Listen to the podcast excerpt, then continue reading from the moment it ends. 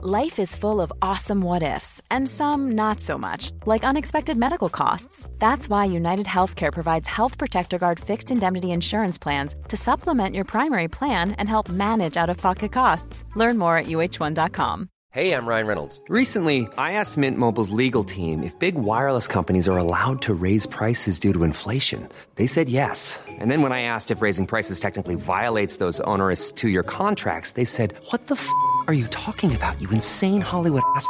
So to recap, we're cutting the price of Mint Unlimited from $30 a month to just $15 a month. Give it a try at mintmobile.com slash switch. $45 up front for three months plus taxes and fees. Promo for new customers for limited time. Unlimited more than 40 gigabytes per month. Slows. Full terms at mintmobile.com.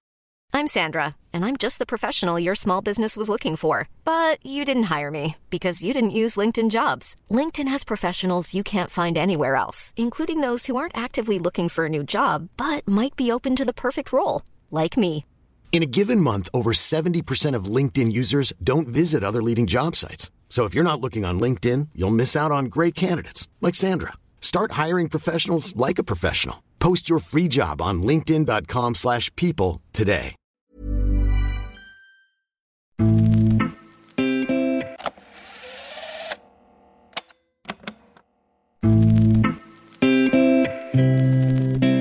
Per-Mattias Högmo är ett av namnen som figurerar kring att ta över efter Janne Andersson.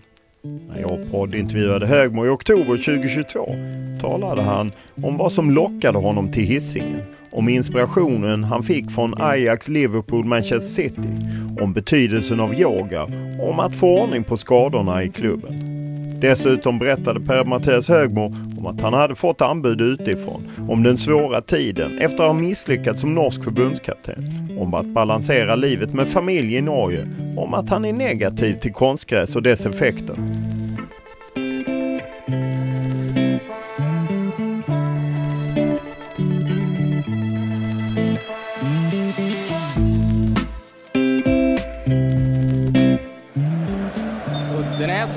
Uddenäs ner och det är det sista som händer. Häcken åker till Tele2 och vinner den här matchen. Och det var en brottarseger det, där Häcken var i parterr underläge hela andra halvlek. När Per-Mattias Högmo tog över BK Häcken i juni i fjol låg laget sist i den allsvenska tabellen. Nu, ett drygt år senare, leder man serien med bara fyra matcher kvar att spela mycket nära sitt första SM-guld någonsin. Podden berättar Högmo om vad som hänt från det att man var jumbo i tabellen när han kom till att man nu leder jakten på Lennart Johanssons pokal. Satt vår retning baserat på, på eh, våran styrke också, de spelare vi hade. Och börja jobba med den metodisk från första träning och varit väldigt, väldigt tro på den. Vi talar om flera av de spelare som stuckit ut i Häcken i år. Där Högmo själv menar att målsprutan Alexander Jeremejeff och mittfältaren Samuel Gustafsson borde få chansen i Janne Anderssons svenska landslag. Det är kanske bättre än de någon gång har varit. Så jag tänker det är en, det är en intressant spelare, absolut. Och sen är det klart att eh, om, om Alex eh, kan fortsätta att vara en eh, ja, levere så, så vil han i gitte tilfeller också kunna vara en spelare som kan skåre mål på ett landslag. Och vi talar om tiden som norsk förbundskapten där Högmo var hårt ansatt och fick lämna posten efter att Norge bland annat misslyckades i kvalet till EM 2016. Når vi ikke lykkes der, så ble det en utrolig nedtur. Så jeg følte meg jo som den festbremsen hele Norge hadde gleda seg til å komme tilbake til, eh, til ett slutspel som man inte hade varit i før i 2000. Så eh, efter det så var, eh, var trycket stort, och eh, vi eh, på mig blev större och större. Podden är naturligtvis mer än så här. Vi pratar ledarskap, hanterar den mentala sidan och framtiden. Där Högmo fått förfrågningar från andra klubbar och länder och sitter på ett kontrakt som går ut under 2023. Men först börjar vi podden med en faktaruta.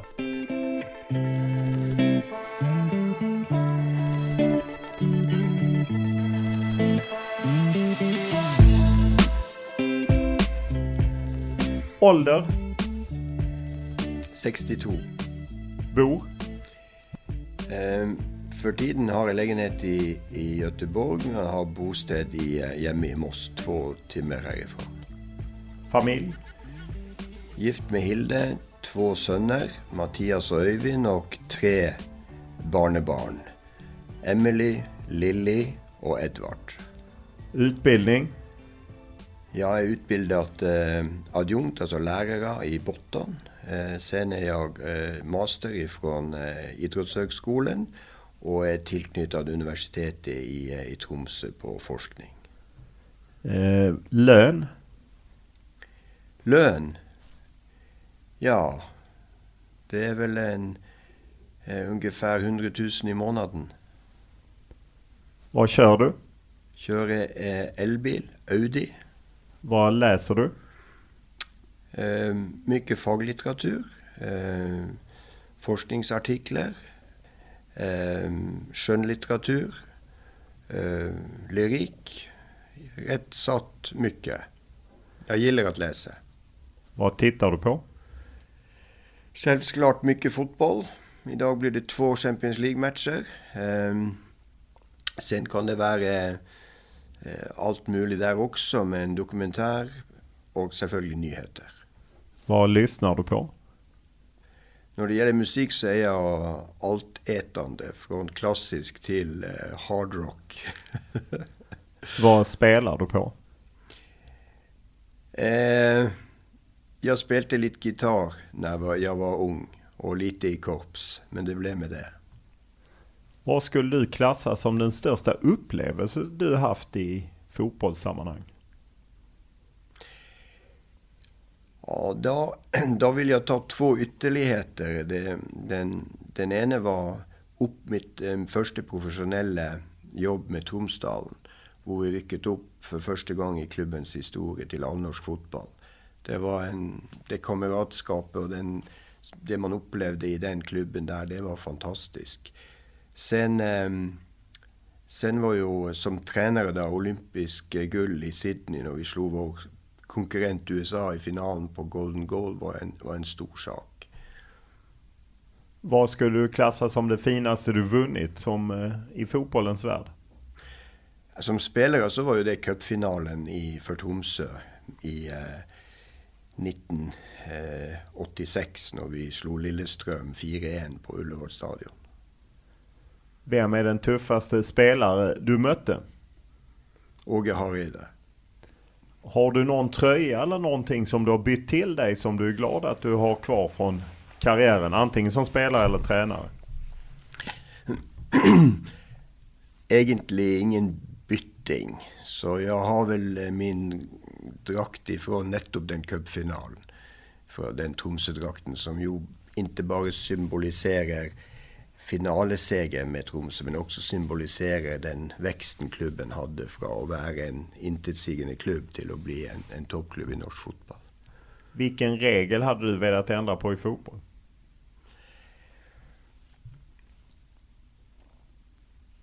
Jag tänker kanske att man kun, kan börja se på eh, när det är frispark och eh, och kanske speciellt inkast att man har en tids, ett tidselement där.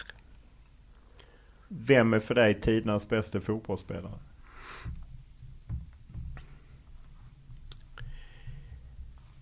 Ja, det, jag tycker det är svårt att komma utanom eh, Messi när du ser det i ett längre perspektiv. Vilket är ditt favoritlag i fotboll och varför? Ja, om man går till utlandet då så ehm, så eh, följde ju jag Manchester United från 60-talet när tippekampen kom till Norge. Så var det ju eh, George Best och, och, och, Manchester United var ju mycket på tv då i 68-69. Och eh, jag fick en pin av min lärare när jag var nio år med Manchester United. Och du hade flygolyckan. Så sen har jag ju följt den klubben väldigt tätt. Om du tvingas välja ett nytt yrke, vad blir det? Um, jag gillar att undervisa så det hade nog blivit innanför uh, universitetsvärlden. Hur är du som bilförare? Jag är väl uh, ungefär uh, medium. Eh, om du ska lyxa till någon extravagans, vad gör du då? Ja, då eh, serverar jag eh, nykokt eh, självfiskad hummer till min kone och familj. Vid vilka tillfällen ljuger du? Ja, det är väl, tycker jag väl nästan att jag har slutat med. Vilket eh, köp ångrar du? Det var väl min... Jag, jag, är inte så god på att ångra för det att jag, jag, livet handlar om, om dagen idag och morgondagen. Men min första investering som lägenhet rätt för finanskrisen på, på eh, slutet av 80-talet var ingen god investering. Om vi tar bort idrott och hälsa eller gymnastik, vad var du bäst på i skolan? I första klassen var det matematik. Vad gör dig rädd? Eh, när eh, något händer med, med familjen. Det är ju inne på upploppsrakan för allsvenskan. Ni leder efter att ha slagit Djurgården. Hur är stämningen här på Gotia Park Academy där vi träffas? Det säger sig själv att efter gårdagen så är det en, är, det en god stämning. Men jag tycker att det är en jämnt över en, en eh, offensiv och utvecklingsorienterad eh, stämning här i, i den här klubben. Det är ju en, en stor klubb med, med, samtidigt med en familjekänsla. Eh, hur balanserar man det här att fortfarande göra sitt bästa på träning och liknande och inte fara iväg och börja tänka på guld och samtidigt ändå kunna glädja sig lite åt att man att ni leder och har allt i egna händer och fötter? Men det, är en, det, är en, det är en klok fråga för att eh, man ska ju kunna glädja sig över, över en seger men samtidigt i det här gamet så kan man aldrig göra det väldigt länge för den viktigaste kampen den är inte spelt. Eh, och i vår kultur så är det ju det att komma på jobb varje dag och göra en skillnad är ju själva mantran och, och gör att vi har en stabilitet i, i, eh, i våra prestationer. Så eh, nej, gläder sig över det som sker i nuet men eh, tänker att bruka den glädjen nu till ytterligare motivation.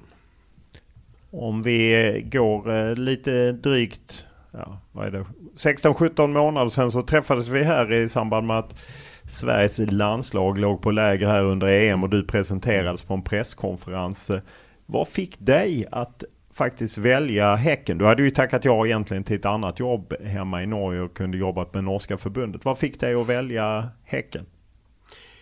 Jag startade ju som fotbollstränare i, redan i eh, ålder av 31 år. Jag måste lägga av på grund av skador. Och jag är ju väldigt glad i yrket. Och eh, att jag hamnat nu i, i fotbollsförbundet, det var ju Lise Klavenes som, som övertalade mig till att hjälpa till med tränarutbildningen. Och jag tackade ju nej först och hon kom tillbaka och sen, jaha, jag får ta ett, ta ett projekt, men kommer det en intressant klubb så, så vill jag värdera det. Och, och Häcken kom och jag mötte deras ledare. Eh, en väldigt ambitiös klubb, mycket, mycket flotta människor. Eh, och deras värdegrundlag passar gott med, med mig och också geografisk belägenhet. Så summen av allt gjorde att eh, jag tackade ja. Då låg ju Häcken sist och Andreas Alm hade flyttat till Danmark. Vad, vad kände du när du liksom tittade på spelartruppen men att man ändå låg sist i allsvenska tabellen? Det, det blev ett år med krisehantering med 11-12 skadade spelare, försäljningar. Och jag säger väl att det är väl den enda gången hvor jag inte har kunnat stilt med samma lag en enda gång, två matcher efter varandra. På 22 matcher. Men eh, det var en del goda spelare där som eh, jag såg potential i. Och, och vi, selv om det blev en jobbig säsong så fick vi ju nog poäng till att vi, vi klarar oss av i allsvenskan och samtidigt börja se hur det här ska se ut när vi nu startar upp i, i januari igen. Det var ju så att du eh, fanns ju inte riktigt med på Häckens lista om jag förstod det rätt. Utan du fanns istället på en lista som ett danskt eh, headhuntingföretag på, i tränarbranschen. Gamla tränare och spelare satte ihop. Du hade alltså anmält dig där. Eh, blev du överraskad när Häcken tog kontakt med dig? Och att det gick via det här bemanningsföretaget? Jag, jag, hade inte, jag hade inte satt mig upp på någon lista. Men jag satt på ett färgeleje på tur till Sogndal och skulle besöka Backe. Erik Backe och tränare. Så ringer det en danske och spör Per-Mattias, jag har en fråga. Eh, vi har, Häcken ska ha ny tränare. Är det något du kunde tänka dig att, att möta? Så sa jag att eh, ja, men eh, jag tar gärna ett möte med dem. Och, eh, och det var starten på det. Och då gick det rätt snabbt för vi inte upp med en avtal. Vad är det du känner som stämmer i år? För det är visst, ni har hämtat in en del nya spelare och så, men det är ju inte det är inte så att ni har hämtat in världsklasspelare plötsligt ner i ett lag som slåss i toppen. Vad, är, vad skulle du peka på är det som gör skillnad att ni faktiskt är med och slåss om att vinna allsvenskan? Det är ju ett, det är en sammansatt eh, svar på den frågan, självklart. Det är ju många faktorer. Eh, det, om vi går tillbaka till, till eh, slutet på förra säsong så gjorde vi en research på hur jag önskade att vi skulle spela fotboll. Och vi, vi skulle spela 4-3-3. Vi skulle ha en forward med fyrabackskedja. Jag har spelat mycket 4-3-3 förut. Så vi gick in och gjorde en jobb och gick lite i grunden på Manchester City, på, på Liverpool, på Ajax och på Bodø Glimt som jag känner gott hemifrån. Och hämtat ut idéer och, och satt vår rättning baserat på, på eh, våran styrka också och de spelare vi hade. Och började jobba med den metodiskt från första trening. och varit väldigt, väldigt tro på den. Hitta roller, hitta relationer. Det har varit en grundläggande och viktig sak. Sen gjorde ju salget av Patrik Wålemark att vi, vi hade lite pengar att bruke till att ta in spelare som även Hovland och Mikkel Rygaard med, med flera da, som gjorde att vi fick en, en bra trupp. Eh, och eh, sen har vi byggt upp kompetenser i, i, stöttapparat och skapat en mycket god träningskultur. Så det är väl de viktigaste orsakerna, tänker jag, att vi har skapat en kultur, som jag sa, att folk kommer på jobb varje dag och är hungriga på att bli bättre. Eh, vad är det du vill att ni ska göra, framförallt spelmässigt? Jag vill att vi ska i våran anfallsspel, att det ska gå snabbt framöver att vi skapar ubalanse genom att utmana och skapa två mot en eh, situationer helt bakifrån målvakten och, och, och tvärs igenom i vårt etablerade anfallsspel. När vi vinner bollen, att det ska gå riktigt snabbt framöver. Så att vi utnyttjar den obalansen som, som är där. Att vi eh, fyller upp i, i motståndarens straffält med så mycket spelare som möjligt och att vi står efter. Så att vi har goda positioner också när vi förlorar bollen, vinner den snabbt tillbaka och sen har ett dynamiskt försvarsspel där vi kan pressa högt när det är möjligt men också falla lite ner och, och ligga lite grann lägre för sen att växa in i, i, i våran eh, pressspel. När man tittar och kommer fram till att ja, vi vill gå åt det här den här filosofin med 4-3-3. Mm. Tittar man då på, mest på sitt eget spelarmaterial eller tittar man någonting på så här ser allsvenskan ut? Kanske den här modellen hade kunnat passa bra. Hur, hur väger man det? Jag kommer ihåg när jag kom ner till Idrottshögskolan i 1992 och hade Drillo som, eh, som föreläsare. Så, så sa Drillo att när du kommer ny till ett land eller en klubb så är det eh, tre ting man måste ha med sig. Det ena är Eh, klubben eller landets kultur och, och, och eh, historia. Eh, det andra är spelarmaterialet och det tredje är din egen filosofi. Och det här var, blev en sammansmältning av, av klubbens eh, idé om hur de önskar att spela fotboll. Den spelartruppen som vi fick samman och min filosofi. Och jag blev mycket inspirerad redan som slutet på min spelkarriär av, av Tommy Svensson som var svensk förbundskapten och vi gikk fra å være et mye direktspillende lag til å bli et possession-orientert lag. Og jeg så hvordan metodikken hans endra hele kulturen. Det var når han var i Tromsø, var, innan ja, han ble forbundskapten? Det er riktig. Han var i Tromsø i 88, 89, 90. Eh, og vi hadde en mye god periode. Vi sloss med Rosenborg om gullet helt inn til vi blir nummer to. Sen ble han direkte forbundskaptein. og jeg så jo hans match i Pontiac Silverdome når de spilte i USA-VM. Så eh, Tommy var en inspiratör. Men sen kom ju Nils Arne Eggen med sina tio år i Champions League med Rosenborg, som en unik historia. Och han hade ju sina idéer från Rinus Michel och, och, och Nederland. Så Nils Arne var en stor inspirator. och hans son Knut Torbjørn Eggen, som dessvärre gått bort, han och vi var ju väldigt nära kamrater och spelade samman på juniorlandslaget i Norge. Så mycket av hans tankesett som spiller fotball, men også om eh, verdigrunnlag, altså postulater, som han kalte det. Altså hvordan vi agerer både på og utenfor planen. Den, den har jeg med meg inn i, i hekken. Ja, när man läser på lite så har du ju det här med innovation, involvera, inspiration. Hur gör man att det går hem hos unga spelare som kanske har tankar på annat och att de och att det inte bara blir flum utan mm. att det faktiskt blir någonting som är verkligt. Att man söker utveckling och att alla är involverade och att man är inspirerad. Det är ju, det är ju nettopp att vi, vi jobbar extremt med involvera varandra. Alltså vi diskuterar fotboll. Jag vill ha spelare som tar egenskap till sin egen utveckling och då måste du ta ansvar. Och i innovation där så ligger det ju att jag kan fråga varje spelare och ledare hur ser din roll ut om fyra till fem år? Och då tvingas man att tänka utveckling och, och diskutera utveckling. Och då får du en naturlig innovation. Alltså att det inte är jag som toppledare som ska stå och säga si hur det ska vara. men det är faktiskt hela, hela teamet som måste tänka utveckling. Och då är vi ju inne på involvering. Det hänger ju samman. För att man, jag tänker att Det är ju summan av den kompetensen som är i, i garderoben, som vi måste utnyttja på ett bäst möjligt sätt.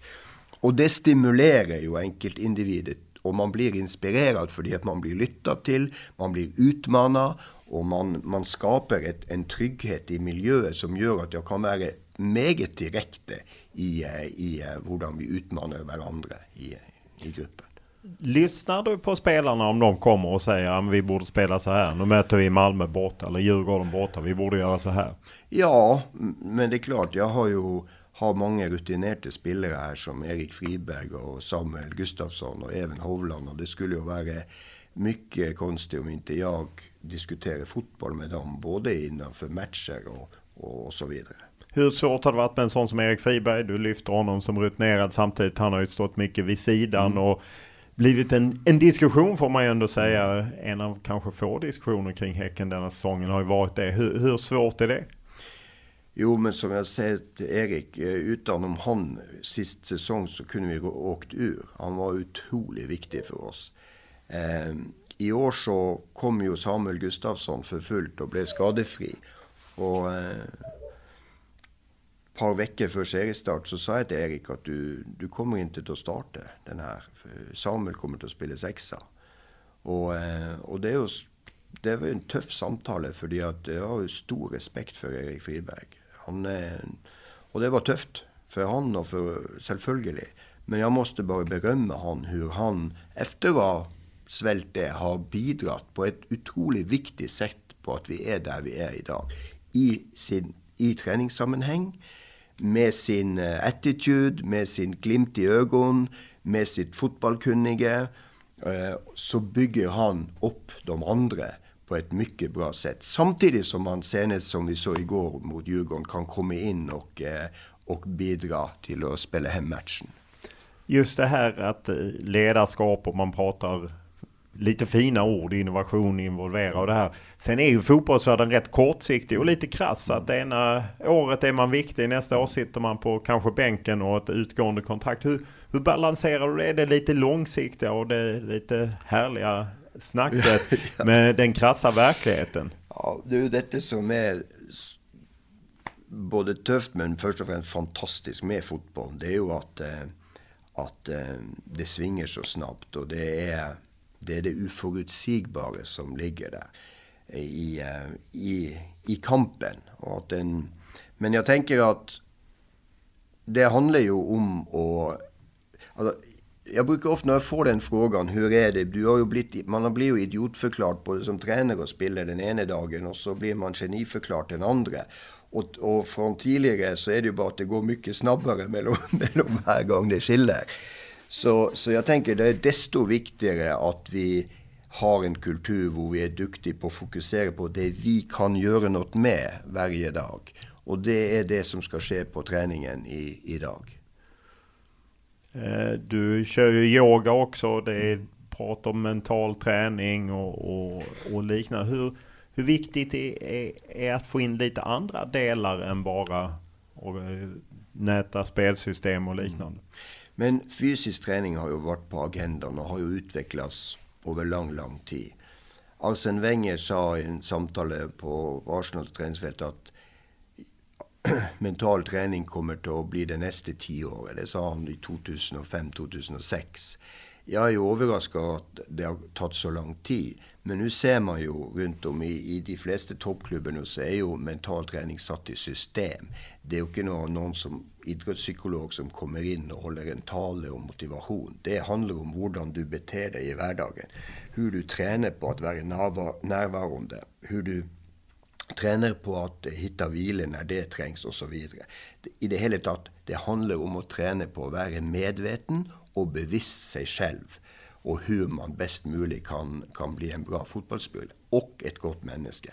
Och då är yoga, mindfulness och det, det är en, kommer ifrån flera tusen år gammal kultur i, i Asien och det är integrerat nu i västen och är blivit en, för oss en måte att stabilisera prestationen på och öka medvetenheten. Men också ett rum där du kan eh, ta det lugnt och eh, tillsammans med dina lagkompisar bygga lag.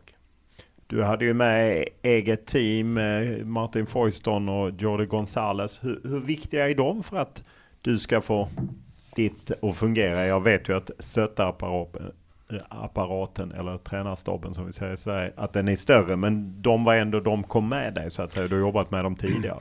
Men du har helt rätt. Alltså det en, vi har ett bra, ett relativt stort team i, och, och varje bricka här är ju oerhört viktig. Eh, medicinska team och tränarteam. Alltså det är ju, varje har sina uppgifter. Varje har sitt ansvar för att utveckla sig och klubben. Eh, och, og, det är ju summen av oss som skapar resultaten här tillsammans med spelarna.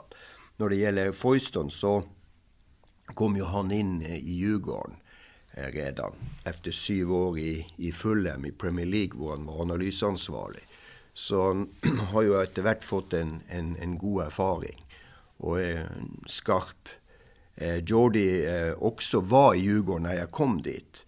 Eh, inspirerad från spansk Barcelona, var han kommer ifrån, och också portugisisk fotboll. Och duktig på, på det vi kallar taktisk periodisering, på att sätta samman veckan.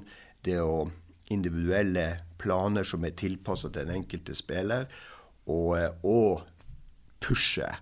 Tør å bryte grenser, hvilket jeg gillar. Så vi, vi tränar mer än vi har gjort tidigare eh, och ligger helt på gränsen. Och där är Jordi Gonzales en, en, en mycket viktig man. Och för hur, exempel... hur kan ni träna mer? För om man minns fjolåret så hade ni mycket skador. Du sa ju själv att ni kunde inte ställa upp samma lag match efter match. Hur klarar ni att både träna mer och, och ha färre skador? Ja, det är, det är ju nettopp hur man sätter samman träningen. Och, och vi är måten vi både prepper inne, på før vi går ut på plan, hvordan vi varmer opp, hvordan vi driver skadeforebygging, hvordan vi trener efter fotbollsträningen. Alltså det är ju en total package här. Och øh, eh, ser man på en spelare som Jeremejeff, som jag tänker är ett gott exempel, som har varit mycket skadeförföljd, så har ju han fått en, en, en, en fysisk plattform nu som som gör att han eh, er blitt blivit en enda bättre utgave av sig själv och så är det med, med väldigt många spelare. Eh, det är ju team också här i Häcken. Det är inte bara stöttapparaten. Du har ju Martin Eriksson, sportchefen. Hur har samarbetet funkat med honom? Just att han lyckades sälja Patrik Wålemark in med pengar från Feyenoord och att ni kunde handplocka lite spelare. Hur jobbade ni där? Hur mycket var du med och pekade eller var det han som värvade? Jeg tenker at uh, Martin Eriksson er en av, av årsakene sammen med, med Jodin som er Marcus Jodin, ja, klubbsjef. Ja, klubbsjefen. Og også Billstrøm som, Anders Billstrøm som, som styreformann. De tre er jo ekstremt ambisiøse og drivende personer som er mye fremtidsretta i sitt sett å tenke på. Og, eh, og, eh, det som du sier, når du ser på resultat, så må du ta med hele klubben og den tradisjonen og kulturen som ligger her. Eh, och, Martin Eriksson är, må jag säga, han är en, eh, en, en ung och, och ganska färsk sportsdirektør, men en mycket, mycket mogen och, eh, och klok eh, som eh, som förstår helheten, som har en tydlig idé om hur han önskar att ting ska se ut i, i sitt fotballhode. Och det är en, en, eh, som sagt en viktig person for at vi er der vi er i dag. Hur valde ni spelare? Var det han som handplockade eller var det du som sa att de här hade jag gärna haft? Det är ju en mix av det. Han har ju haft, har sina referenser, sitt nätverk och har Hampus som, som, som scout. Medan jag selvfølgelig har en, ett stort nätverk genom många år i, i, i fotbollen. Så vi har gode diskussioner i slutändan på, på när för vi innstiller, så er, er det en veldig åpen og, og god, god, faglig diskusjon hvor vi bryner hverandre, men ut ifra hvordan vi ønsker å spille fotball. BK Häcken har ju på här sidan blivit tvåa en gång. Eh, just den här barriären, jag vet att man har vunnit Svenska kuppen men kuppen är ju inte alls lika stor som den är i Norge. Men just barriären att ta sig igenom och vinna ett första SM-guld. Vad är det som är svårt med det för en förening som Häcken? Ja, jag tror jag inte svara för historien. Ehm, jag tänker bara att vi, vi, klubben har en ambition om att om att vara eh, och spela i Europa. och då må man väl slåss om topp tre. Men eh, och, mitt bidrag till att, till att, att, att bryta barriärer, det är ju nettopp hva vi har snakka mye om nå. Det er å se hvilke veier kan vi være litt grensesprengende på. Kan vi, hvor kan vi hitta konkurransefortrinn? Eh, og alt basert på hvordan kan den tydelige idé om hvordan vi ønsker å spille fotball, som gir den tryggheten og stabiliteten som skal til for å ja, bli stabil og, og på et høyest mulig nivå. Som supporter så hade man kanske känt att man leder med x antal poäng, fem omgångar kvar. Så blir man kanske mer besviken om det inte blir ett SM-guld. Hur skulle du mena att om, om Häcken landar en Europaplats så är det gott nog eller? Jag tänker så här, nu är det 15 poäng i, igen. Och, och... och när denna podden sänds så kanske ni har tagit tre mot eh, Sundsvall. Mot, ja. Ja, det er jo nettopp det det handler om. Nå handler det om Sundsvall på, på lørdag og være best mulig forberedt. Og jeg tenker det viktigste for både ledere, spillere, supportere, det å glede seg over at vi er der vi er nå. Og glede seg til neste match og den opplevelsen vi, vi får der. Uh, om man ser lite längre, eftersom du pratar på lång sikt om man ska kunna gå till en spelare och säga var är du om 4-5 år? Var är Häcken om 4-5 år? Vad är liksom målet som ni gemensamt har? Klubben har en väldigt tydlig mål som sagt om att spela i Europa. Eh, och det betyder att man enten måste vinna cupen eller vara topp tre. Och då ligger det naturligt att ambitionsnivån på, på hela driften här, att man har, om man tar en benchmark så, så måste man vara uppe i det skiktet. Och det är en tuff målsättning. Fordi at du konkurrerer med jättestora klubber i, når man ser først og fremst på publik. Eh, som Malmö og de tre Stockholmsklubbene, også, og også vår nabo her i, i, Göteborg. Men vi snakker også om det. Hva er en stor klubb? Og Hekken er en stor klubb i dag. Om du titter på organisasjonen, om du titter på den träningsanläggningen som vi sitter på her, så er det en stor klubb. Eh, så selv om man har en voksende eh, publikum, en fanspare som vi bryter nye barrierer fra match til match. Så mye av med denne klubben er en stor klubb. Eh, vad hade det betytt tror du om man vann SM-guld? Et SM-gull isolert sett eh, gjør jo egentlig ingenting annet enn at du, du selvfølgelig får den, og du, du, eh, du får spille i Champions League. Eh, men det viktigste er jo at man gjennom å ha gode prestasjoner, gjennom å vinne, så skaper du en bet, enda bedre forutsetninger. Så om man bruker fremgang til å bli motivert til å jobbe enda hardere, så är det positivt, självklart. Jag gissar att det är lite tråkigt kanske att det inte är samma publikdrag kring Häcken som det är i Hammarby eller AIK eller Malmö och till och med IFK Göteborg. Hur ser du på det? Jeg tenker at eh, det, det, er jo alltid sånn at man kan lete etter begrensninger. Men i mitt hode så er det mulighetene som jeg leter etter. Og som jeg sier, denne klubben har et konkurransefortrinn både når det gjelder organisasjon og når det gjelder eh, anlegninger. Eh, og sen er det et potensial i å utvikle et eh, publikumsfremmøte til å være bedre enn i dag. Det er en ung klubb fra 1940. Så eh, det kan fort växa av hvis resultaten blir väldigt god över längre tid. Även medialt är man ju lite mer i skugga får man ju säga, även om det kanske blir bättre. Man kan ju vända på det och säga att det är kanske enklare att prestera i en lite lugnare miljö. Och, och jag menar, Tromsö var kanske lite så Håller du med om att, att det är enklare att, att verka i skuggan snarare än under där det är ett sånt hårt tryck och man kanske byter tränare snabbare i Malmö FF eller i AIK? Eh, jag, tänker att eh, både ja och nej. På, här är ju ett, det är ju ett stort internt tryck för att det är extremt mycket ambitiösa personer här. Ser du på ledelsen, ser du på spelarna. Det är spelare som har varit mycket och som eh, vill upp och fram. Eh, så jeg tror i sluttenden så handler det jo om du har Omgivelsen vil alltid være av ulik karakter. Men det handler om hvordan du klarer å skape den prestasjonskulturen som daglig jobber sammen. For det utvendige vil, vil alltid være der.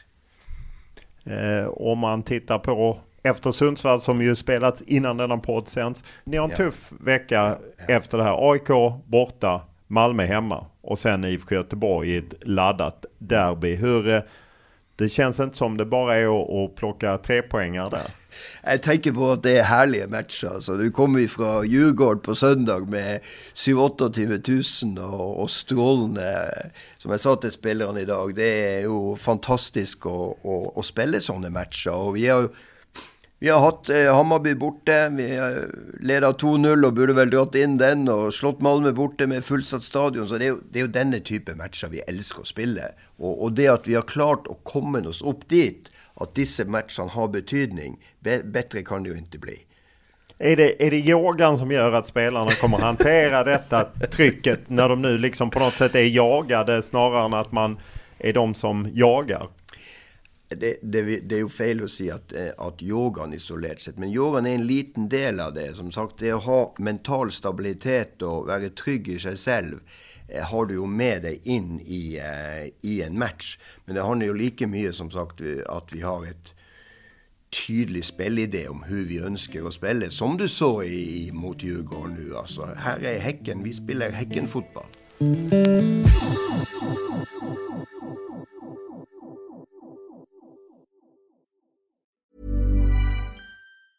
When you're ready to pop the question, the last thing you want to do is second guess the ring. At Bluenile.com, you can design a one of a kind ring with the ease and convenience of shopping online. Choose your diamond and setting. When you find the one, you'll get it delivered right to your door. Go to Bluenile.com and use promo code LISTEN to get $50 off your purchase of $500 or more. That's code LISTEN at Bluenile.com for $50 off your purchase. Bluenile.com code LISTEN. Quality sleep is essential. That's why the Sleep Number Smart Bed is designed for your ever evolving sleep needs. Need a bed that's firmer or softer on either side? Helps you sleep at a comfortable temperature? Sleep Number Smart Beds let you individualize your comfort so you sleep better together. JD Power ranks Sleep Number number 1 in customer satisfaction with mattresses purchased in-store. And now, save 50% on the Sleep Number limited edition Smart Bed for a limited time. For JD Power 2023 award information, visit jdpower.com/awards. Only at a Sleep Number store or sleepnumber.com. Burrow is a furniture company known for timeless design and thoughtful construction and free shipping, and that extends to their outdoor collection. Their outdoor furniture is built to withstand the elements, featuring rust-proof stainless steel hardware, weather-ready teak, and quick-dry foam cushions. For Memorial Day, get 15% off your Burrow purchase at burrow.com slash ACAST and up to 25% off outdoor. That's up to 25% off outdoor furniture at burrow.com slash ACAST.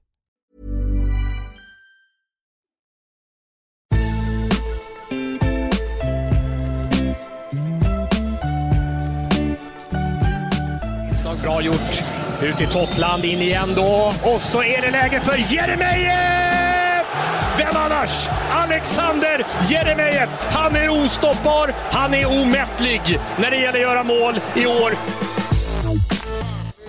Om du ser eh, spelare som gjort avtryck, Jeremejeff gjorde väldigt mycket mål i början. Vad, vad var det som funkade för honom? Vad var det ni fick igång där? Jag tänker att först och främst så hittade han och blev skadefri. Han eh, fick en stor motivation genom att han säger att han tålte att träna mer. Han alltid har lust att träna. Så det har gjort att han står igjen här en eh, 20-30 minutter minuter nästan efter varje träning och terper og terper på, på detaljer. Och det är ju också kulturen här. Du måste ju jaga dem in efter träning för att det inte ska bli för mycket.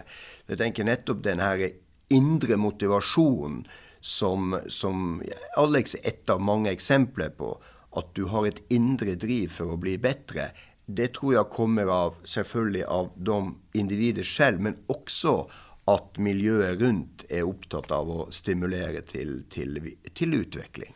Ni har ju lockat hit en del eh, nordiska spelare. Vad, hur säljer man in Häcken till, till dem? För det är kanske lättare att sälja in Hammarby eller Malmö FF. Hur, vad gör att de blir intresserade av Häcken förutom att de får bra betalt?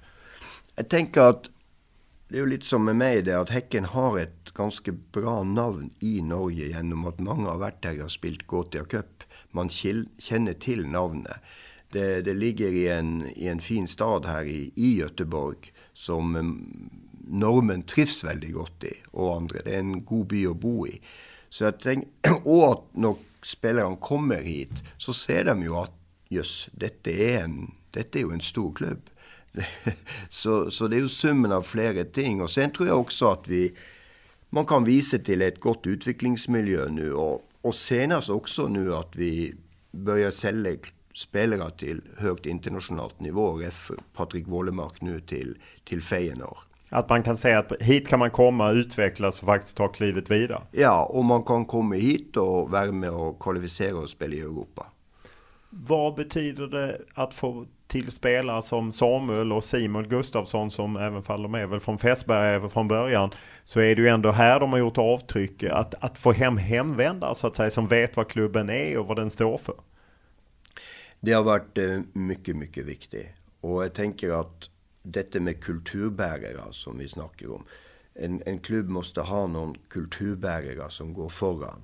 Och, och de går föran i sitt eh, i Serie Norge sin ærgjerrighet, alltså sin, sin, eh, sitt ønske om å bli bättre, sitt, eh, sin ambisiøse tillnärmning och sin hater och tape-inställning. Så eh, när man plockar hem spelare så är det oerhört viktigt att de har det här inre drivet som gör, och de är ju fortfarande unga. Så jag tänker för klubben har det varit eh, vellykka og och viktiga eh, signeringar. Och som tränare så sier jag ofta att det är någon spelare man tänker att det är jag väldigt glad för att kunna ha de här spelarna på lag och de är två sådana. Du är ju själv gammal förbundskapten när Janne Andersson inte tog ut Alexander Jeremejeff varken i juni eller i september. Ringde du Janne Andersson då? Nej, jag tänkte jag skulle spara honom för det den här gången. Men ja, det, jag tänker att det, det, han burde nog varit inne i den sista samlingen. Det tänker jag. Han var en formspelare där. Men, men du står som landslagschef. Det är alltid svårt att ta de valgen. Vilka från Häcken tycker du borde vara med i ett svenskt landslag? Jag menar det är ju ingen hemlighet att de har haft det tungt 2022. Till och med Norge har ju gått om nu. Eh, och eh, vilka från Häcken tycker du skulle vara med i Jannes bygge? Jag sa ju efter matchen igår mot, eh, mot Djurgården att litt avhengig lite av hur, hur de ønsker å spela fotboll framöver nu, så är ju Samuel Gustafsson en spelare som har internationell erfarenhet på, på høyt nivå i Italien och som, eh, som har den evnen att, at att styra spelet. Och eh, är kanske bättre än han noen gang har varit. Så jag tänker det er en, det är en intressant spelare, absolut. Och sen är det klart att eh, om, om Alex eh, kan fortsätta att vara en eh, ja, levere, så, så vil han i gitte tilfeller også kunne være en spiller som kan skåre mål på et landslag. Men du ringer inte Janne helt enkelt? Vi får se. Hur eh, balanserar du livet? Du har ju bostad i, i Moss, eh, södra Norge och samtidigt här. Hur, och jag, menar, jag upplever att om man är allsvensk tränare i topplag eh, så är det ofta mer av en livsstil än ett jobb. Hur, hur balanserar du? Ja, det är en viktig fråga och, och det är ju... Eh, det är väl något som man har blivit bättre på efterhvert som man har blivit äldre och, och se hur viktig den balansen är. Man har ju någon period bara kört hårt och bara sett målet där framme. Och, och, men det att finna netto balansen med familj och, och, och barnebarn och, och eh, jag är hem, åker hem rätt efter matcherna och sen har jag två dygn hemma. Och jag säger att höjdpunkten i veckan det är att kunna gå med mitt barnebarn vi, på åtta år, Emily, som vi har en häst tillsammans och, och, och hon rir. Så det tänker jag att den glädjen där, där hämtar man inspiration eh, till, en, till en vecka här, eller till dagarna som kommer, kommer här. Finns det inte en rädsla ändå att man inte är här som huvudtränare, att man borde vara här, att det blir dålig jo. signal att man inte är Jo, här? men jag är här hela vägen, alltså, men vi har ledig dagen efter match. Så det gör att jag, att jag är hemma då. Sen är det ju efter träningen att kunna åka ut här i vackra skärgården i Göteborg och på somrarna och, och, på ett varmt svaberg och ta ett bad och känna lite på, på lugn. Det är också en fin måte att vara tätt på naturen. Naturen är en god eh, vän att ha. Men vill man inte bo på samma ställe där man är tränare? Jo, och det är ju, jag gör ju det i princip, så bor jag ju här. För att det är ju fem, fem övernattningar i, i veckan. Så, eh, men det är väl det som är minuset nu. Det är ju att man eh, skulle gärna varit tillsammans med familjen varje dag. Men, men fotbollstränaryrket har ju lärt mig det. Och min kone säger Per, du är, må vara tränare, det är det du är bäst till. Så jag har fullt stöd hemifrån. När du tillträdde så skrev man ett kontrakt över 2023. Vad är status i dagsläget? Det är status ut 2023. Hur många förfrågningar får du om att gå vidare?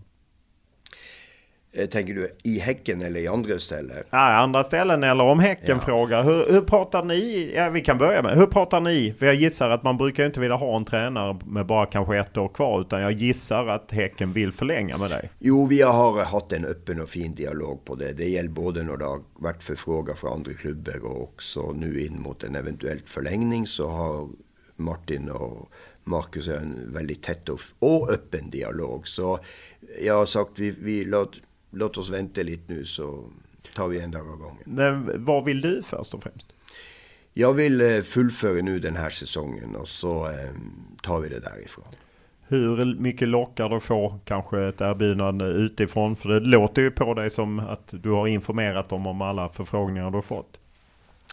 Jag har, jag har eh, tackat nej till alla förfrågningar nu, nettopp för att ha fokus på, på Häcken. Och det har varit väldigt motiverande med den situation vi är kommit i nu. Och, och det att ha ett starkt fokus på, på varje dag och vara tätt på spelarna och staffet, det tänker jag är oerhört viktigt. Vad är det för anbud du har fått? Nej, det, det är, det är väl inte så intressant då. Jo, det är in, jätteintressant. Jo, jo, jo det, det, kan du säga, men du vet hur det är i den här branschen. Så.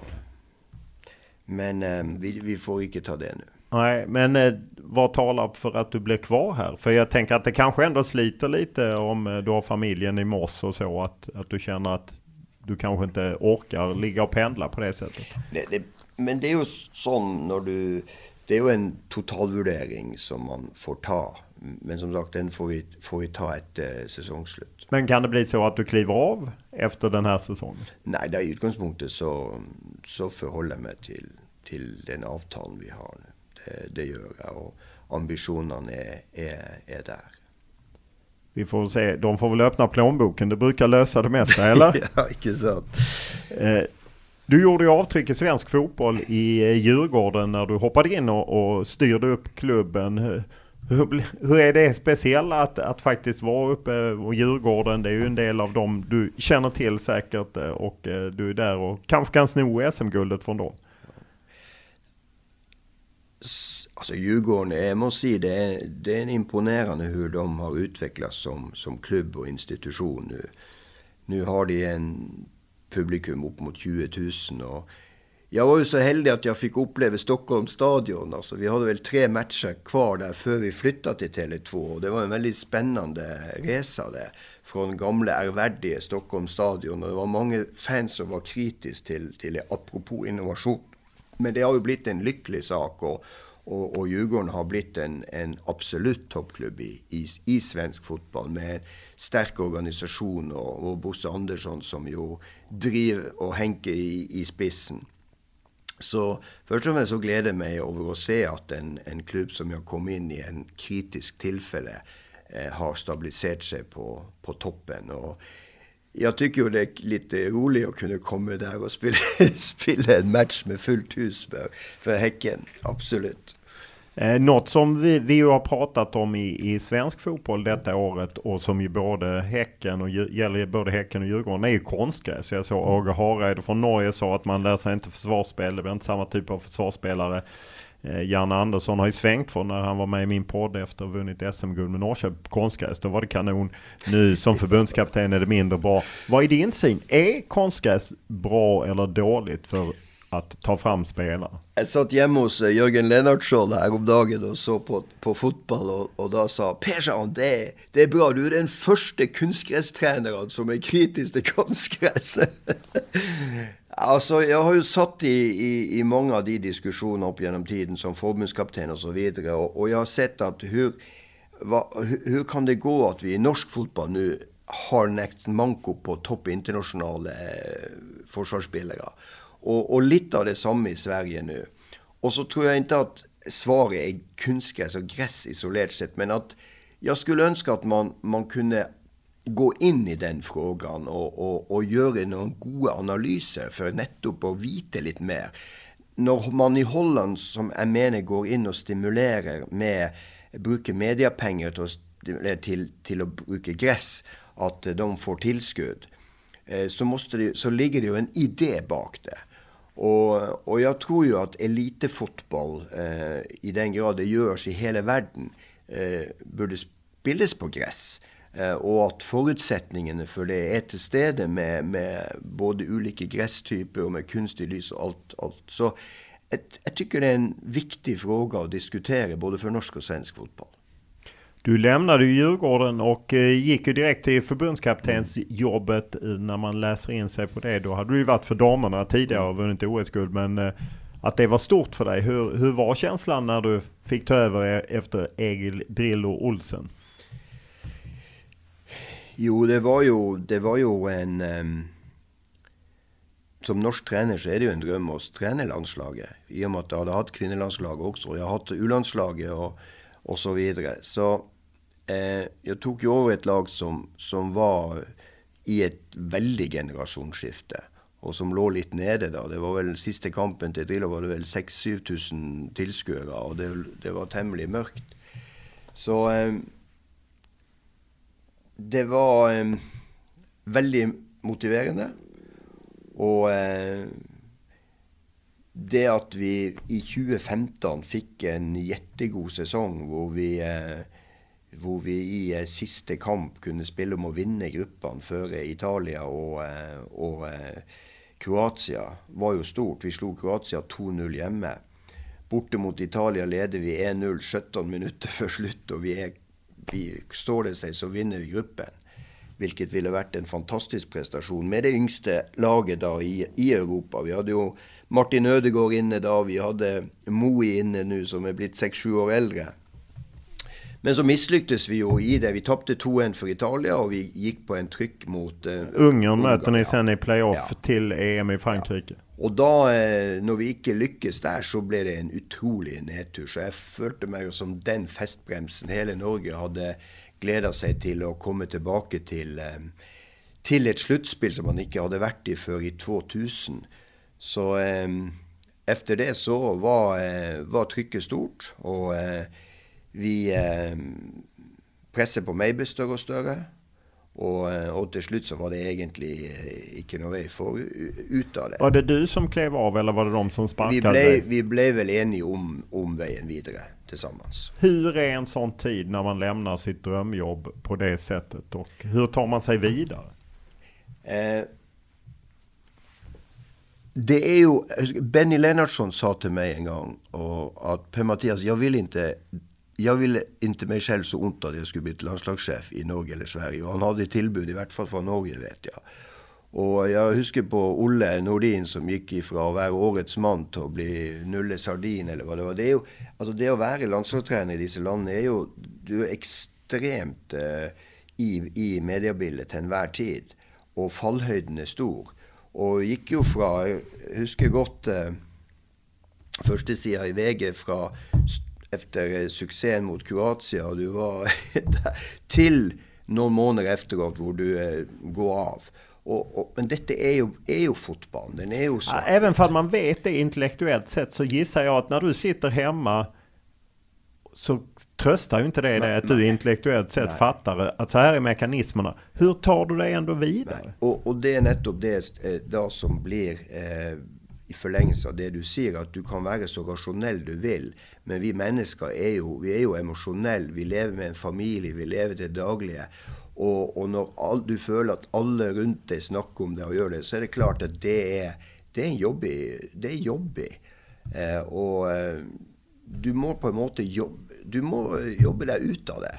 Och då är jo tidsfaktorn ett, et poäng, att det går tid och att du får lite distans på det. För at det är en boble du är i. Och du måste så fort som möjligt klara att komma dig ut av den bubblan och se dig själv utanför och säga att detta är bara fotboll och det är bara en jobb. Och så kan det vara floskler, inte sant? För att när du står där så, så är det så mycket som rör sig in i dig. Du är lei du tänker på allt du kunde gjort bättre och så vidare. Eh, så akkurat i de faserna där som tränare så tror jag man ska ha respekt för att det, det är ett det är jobbigt. Eh, och speciellt som, som landslagstränare i och med att det är så sån enormt eh, fokus. Eh, man pratar ju idag mer om psykisk ohälsa kring fotboll och trycket och kring spelare. Kanske inte lika mycket kring tränare. Hur, hur kände du kring det? Liksom att, att man just är emotionell och att det blir väldigt, väldigt tungt och man kan säkert bli lite paranoid att alla, mm. man tror att alla pratar om en. Det kanske de inte ens gör. Nei da, han gjør jo ikke det. vet du. Så du, du skaper deg jo bilder sjøl. Men, men, det er klart, igjen som landslagstrener så fester det seg et inntrykk av, av ting, for det blir så massivt. Eh, og det største faren er jo hvis man mister seg selv og det du tror på. Og det er jo viktig å hele tiden da restarte og komme tilbake. Ja, men det er dette jeg tror på. Og, og, og det er jo alltid godt å være er trygg i forhold til den retningen og det du tror på sånn filosofisk og, og sånn verdimessig, at du, du, ikke mister det.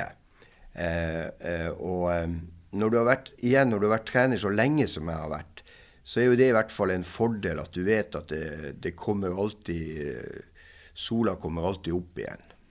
Eh, ja, för att jag menar, du är ju som du berättade som en av de, eh, dina höjdpunkter är ju när du tar Danmark till ett, eller du tar Norge till ett OS-guld i mm. Sydney 2000. Ni slår USA, mm. den stora mm. giganten.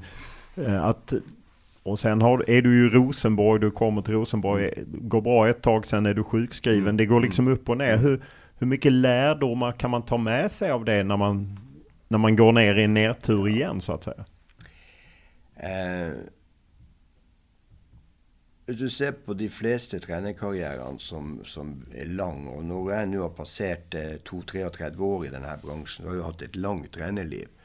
Og eh, heldigvis har jeg hatt veldig mye og mange oppturer. Og jeg tror det er jo det som gjør at du, du er avhengig av å få oppturer og resultater. Sånn at, og da håndterer du jo de, de nedturene som, som kommer. Eh, for du vet at det er en del av yrket. Og det har vel blitt nå stadig mer legitimt fordi at trenerrollen er blitt som den har blitt. Eh, den er jo, og det er jo òg en veldig diskusjon som er interessant, at den turnoveren har fått lov til å liksom Ja, men sånn er det. Eh, Trenere er bruk og kast. Det er liksom blitt en, en allmenn sannhet. Eh, og at det kanskje er enda fortsatt litt for lite diskusjon i valg. At dette dagens fotball, ja, tränaren er viktig, men det handler nettopp om en organisasjon, jf. det vi har diskutert her i Hekken. Det handler om en, en, en helhet. Eh, og så, som jeg sier til unge trenere ofte, at eh, det å ha flere ben å stå på, det å ha andre interesser, det å, å skjønne at de nære ting betyr noe i, i, i det lange løp. Det er ikke staffasjen osv. Det er et bilde for meg er ofte at mange av de flotteste opplevelsene jeg har hatt som trener, det har vært kanskje de i starten på min trenerkarriere med, med, med Tromsdalen, hvor det var tett kameratskap osv. Og, og det er Du ser hva fotballens idé er som vi har i Hekken her nå, hvor du går på jobb for du gleder deg til å treffe killerne og, och ledarna för du har ett gott arbetsmiljö. Kan du mer uppskatta vardagen som tränare och att du är en toppklubb idag med den erfarenheten du har och du vet liksom upp och nertur att liksom att verkligen njuta av wow, nu är jag... Ja, ja, ja fortsatt så, så har jeg sånn der ærgjerrighet og driv til å, til å ha lyst til å vinne fotballkamper. At jeg har det litt, fortsatt litt vondt på kampdagene. eh, om man ser efter landslaget så har du ju varit ett par år i Fredrikstad och sen jobbat en del åt förbundet och en del på universitet. Var det ett eget val eller var det också att du inte var hetare i, i på marknaden helt enkelt? Nej, det, var, det kom ju en del, jag hade behov för att ta ut lite distanse. Og, eh, og, Fredrikstad var rett og slett fordi at eh, jeg, jeg ønska å bo hjemme. Jeg hadde vært mye på farten i veldig, veldig mange år. Eh, jeg hadde lyst til å være tettere hjemme med barnebarn og min kone og familien. Og da var Fredrikstad en gammel storhet, så en spennende prosjekt. Å prøve å bidra til å snu en veldig fallende trend der, var, var i og for seg et, et greit prosjekt. Eh, och eh, om man ser till att det går bra nu här i, i Sverige. Viss revansch kanske sett till liksom det som i Norge. Är det något man uppmärksammar i Norge? Följer man det i Norge? Eh, det har varit en, det har varit en imponerande pressedekning, du ser på Alltså det, Häcken har ju fått ett, eh, en stor fanskare i, i, i, norsk fotboll. Och, och den följs tätt i de, de stora ja, store både TV och, och tidningarna varje vecka. Eh, och man ser du emellanåt har det ju också varit lite negativa skriverier. Josimar har ju granskat dig många gånger. Det känner du säkert till. Allt från utbildning och din son i mm. A-platsutbildning och så. Hur, hur ser du på de ifrågasättanden som de har gjort av dig? Jag tänker jag har ingen problem med att uh, ting blir ifrågasatt så länge det blir gjort på en real och skicklig måte. Det må det være. Och det tycker du inte det är gjort? Jag tänker att eh, jag skulle önska att man eh, till enhver tid är upptatt av att få in sannheten från, de att när, när da folk uttalar sig eh, som balanserar ting, att det också kommer med. Och att inte det är en tendensiös eh, journalistik någon gång. Just det här med utbildning är ju på något sätt kanske inte så vanligt i fotbollsvärlden, åtminstone inte min bild av fotbollsvärlden. Är det där det också skär sig lite, lite att man vill liksom belysa att har han den utbildning han utger sig för att ha och liknande. Är det där det skär sig eller vad är det som går snett? Jag, jag har aldrig skönt vad som har skärt sig egentligen. För det är egentligen bara en liten smal värld. Det som är, alltid har varit mitt, eh, min eh, grej, det har ju varit att ta utbildning samtidigt som jag eh, eh, eh har fotbollstränarjobb. För jag syns det, teori och praxis, det hänger så tätt samman. Och det är ju bara ett brännande ønske om att utveckla sig. Så redan när jag spelade fotboll själv så tog jag ju lärarutbildningen i, i Tromsø. Och, eh, och jag tog eh, mellomfag och huvudfag på, på idrottshögskolan medan jag var tränare. Och eh, när, eh, när den PhD-en kom så jag också hade lust till att, till att utveckla mig själv. Det var inte något annat som ligger och därmed kunna bli en bättre tränare och utveckla mig som, som person. Eh, och så är det ju så när du då har en full jobb vid sidan så tar ting längre tid. Och det är ju alla införstådda med. Eh, du talar om dig själv som äregirig. Vad hade ett SM-guld betytt för eh, Per-Mattias Högmo? Eh, Det som betyr mest for meg, det er faktisk at, eh, at vi har klart å skape det, det miljøet vi, vi, vi gjør nå. Om, om, om, resultatet av det skulle bli eh, at vi eh, skulle vinne titler, så er jo det selvfølgelig gledelig. Men eh, det er jo først og fremst den, den prosessen vi står inne i, som er den store gleden som jeg kjenner på. Men finns det inte någonting i att faktiskt få hissa en pokal och få en ja. medalj? Ja. Även fall ja. processen är ju där oavsett. Selvfølgelig. Når du, du jobber jo for det å vinne fotballkamper. og jo en, en, en tittel vil jo alltid henge veldig, veldig høyt. Og spesielt for en klubb som aldri har, har vært der. Så vi skal jo slåss helt inn for, for livet for å, for å, se hvor langt vi klarer å, å dra det her. Stort tack. Bare hyggelig.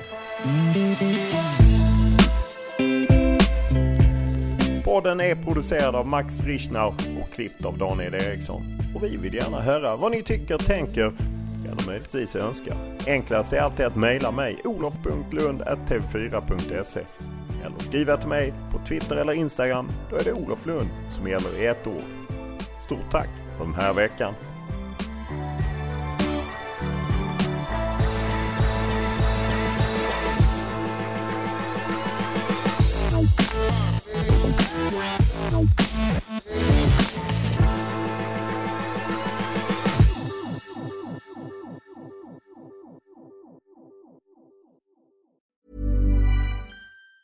Mom deserves the best, and there's no better place to shop for Mother's Day than Whole Foods Market. They're your destination for unbeatable savings, from premium gifts to show-stopping flowers and irresistible desserts. Start by saving 33% with Prime on all body care and candles. Then get a 15-stem bunch of tulips for just $9.99 each with Prime. Round out Mom's menu with festive rosé, irresistible berry chantilly cake, and more special treats. Come celebrate Mother's Day at Whole Foods Market.